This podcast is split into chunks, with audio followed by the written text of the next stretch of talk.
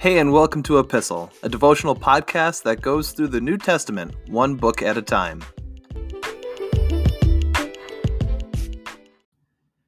It's been a long time since we've been in the Gospel of Mark, but that's where we're at today, starting in chapter 4, verse 26.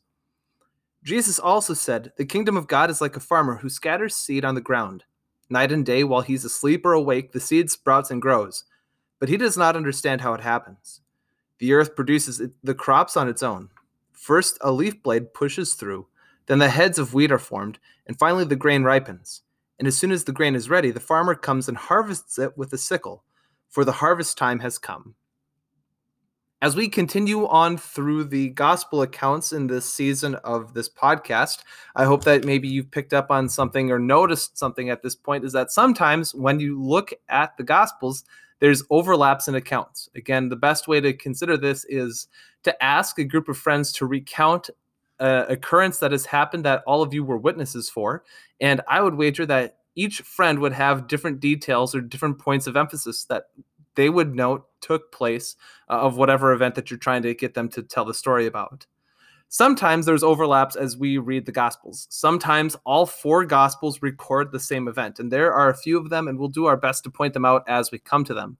There's other times where only one Gospel writer shares on an event, and this is an incredibly rare occurrence here where Mark is the only one who writes about this parable in the Gospels. He is the only source that we have this parable from. And we have to compare this parable, I think, to the parable of the sower parable that Jesus has recently shared with his disciples. And as we look at the parable of the sower, we see that this is a parable that looks at the condition of the soil itself, right? The good soil produces an incredible crop to harvest, while the poor soil uh, produces uh, plants that wither, that get choked out, or get eaten by birds. This parable looks at the seed itself, right? It's not so much about the soil as it is about what the seed does what it does, the way what it's designed to do. With no help or influence from the farmer, the seed continues to grow and germinate into a plant that produces more seeds. Which leads us to the question here what is the connection between this parable to the kingdom of God? I think it's a reminder for us here that as we consider God's work in our own lives as Christians, we recognize that God's work is slow tediously slow sometimes. We wish that God would just hurry up and you know help us be patient already.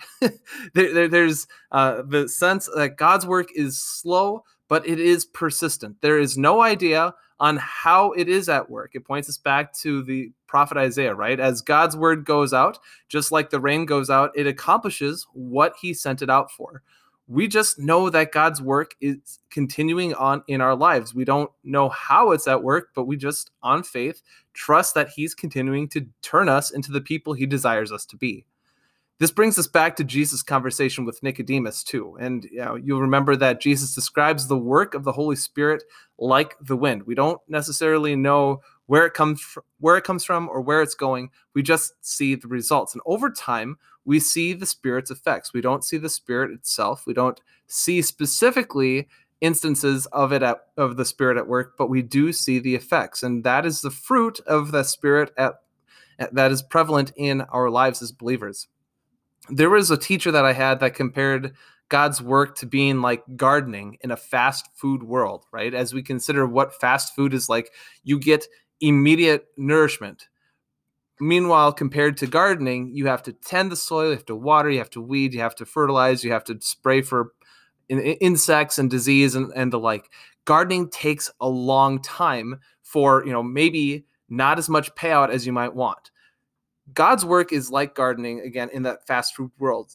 Slowly, the seed, as it is, continues to grow and reach maturity and it ripens. And finally, what happens is that through no influence or input from the farmer, farmers do what they can to keep this plant healthy. But at the end of the day, what happens is that as the seed ripens and matures, it turns into this harvest that they are able to uh, pick and bring into the barn.